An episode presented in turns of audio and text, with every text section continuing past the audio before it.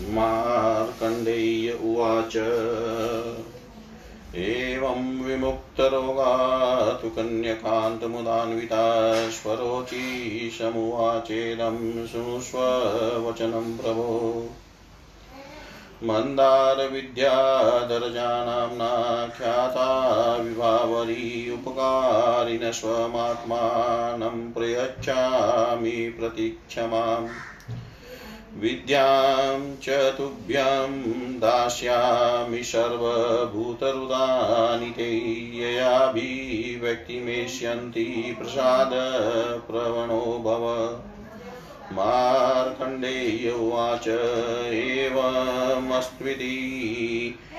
ते नोक्ते धर्मज्ञेन स्वरोचिषा, द्वित्या तु तदा कन्या इदं वचनं ब्रवीत्।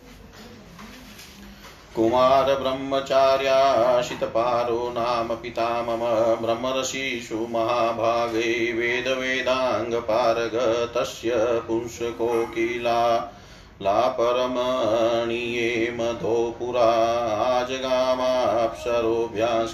प्रख्यातु पुञ्जिकस्थला कामवैकल्वयतान्नितः सतदा मुनिपुङ्गव तत्संयोगे हमुत्पन्ना तस्यामत्र महाचले विहाय माङ्गता सा च मातास्मिन्निर्जने वने बालामेकां महीपृष्ठे व्यालस्वापदसङ्कुले।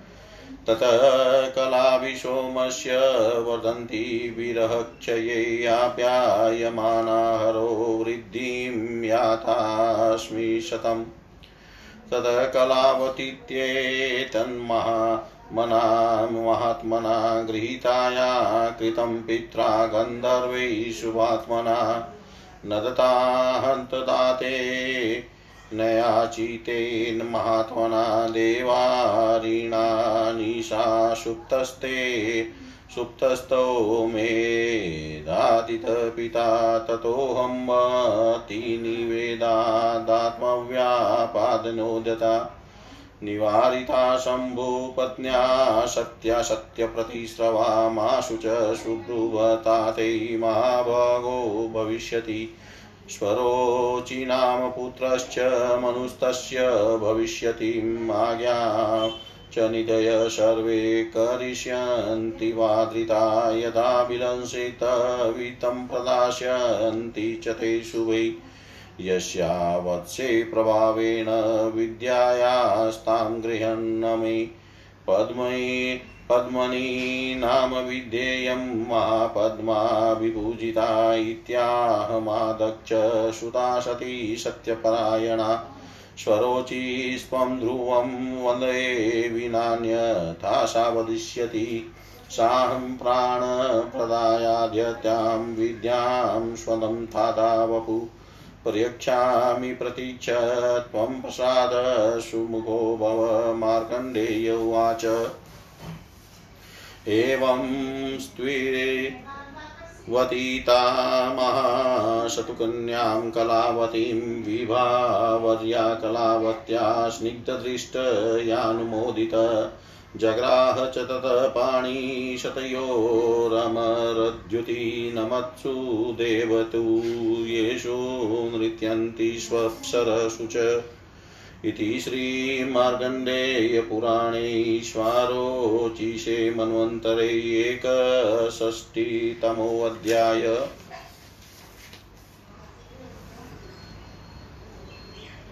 मार्कंडे जी बोले, मनोरमा की दोनों सखियों में से पहली उक्त प्रकार रोग से छूट प्रश्नचित हो, स्वरोचि से इस प्रकार कहने लगी, हे प्रभो, मेरे वचन सुनो। मैं मंदार नामक विद्याधर की कन्या हूँ और मेरा नाम विभावरी है। आपने जो मेरा महान उपकार किया है, उसका प्रतिदान स्वरूप आपको आत्मा समर्पण करती हूँ और जिससे सब प्राणियों का स्वर जाना जाता है, वह विद्या भी आपको देती हूँ। आप प्रसन्नता पूर्वक ग्रहण कीजिए। मार्कंडे जी बोले, धर्म के जानने वाले स्वरोजी ने यही हो इस प्रकार कह।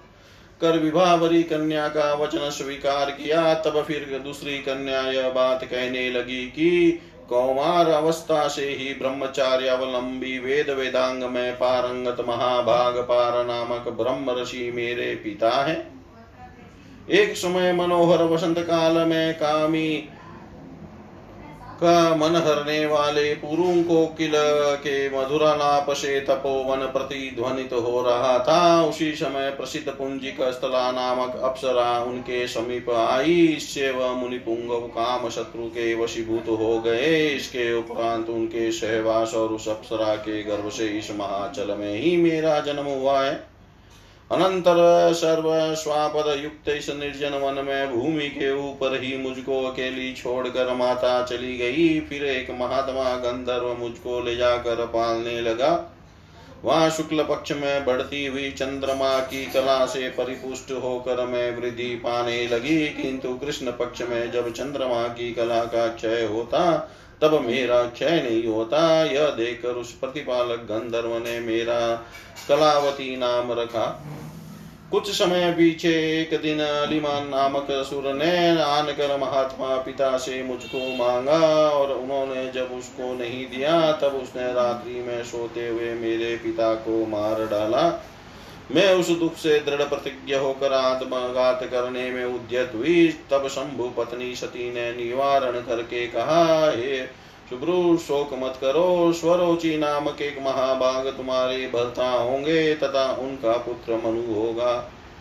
हे सुबह संपूर्ण निधि यह सादर तुम्हारी आज्ञा प्रतिपालन करेगी और तुम्हारा अभिलाषित वित्तादि प्रदान करेगी। किंतु हे बच्चे, जिस विद्या के प्रभाव से निधिगण आज्ञा निवृत्त होगी, वह महा पद्मा भी पूजिता पद्मनी नामक एक विद्या मुझसे ग्रहण करो। सत्यपरायण दक्षुता सती ने मुझसे यह बात कही है, वह कभी मिथ्या नहीं कहेगी। अतएव आप निसंदेह वही स्वरोची है।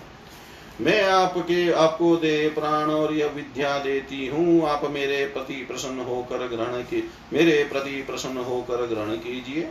मार्कंडे जी बोले, तदंतर स्वरोची ने कलावती से यही हो इस प्रकार अंगीकार वचन कहा। फिर स्निग्ध दृष्टि द्वारा विवावरी और कलावती दोनों की अनुमति पाकर देवकांति स्वरोचि ने उनका भी पानी ग्रहण किया। विवाह के समय देवतुल्य अर्थात समस्त देव बाजे बजने लगे और अप्सरागण नृत्य करने लगी। ॐ पूर्णमद, पूर्णमिदं, पूर्णात्, पूर्णमुदच्यते, पूर्णस्य पूर्णमादाय, पूर्णमेवावशिष्यते। ॐ शान्ति शान्ति शान्ति।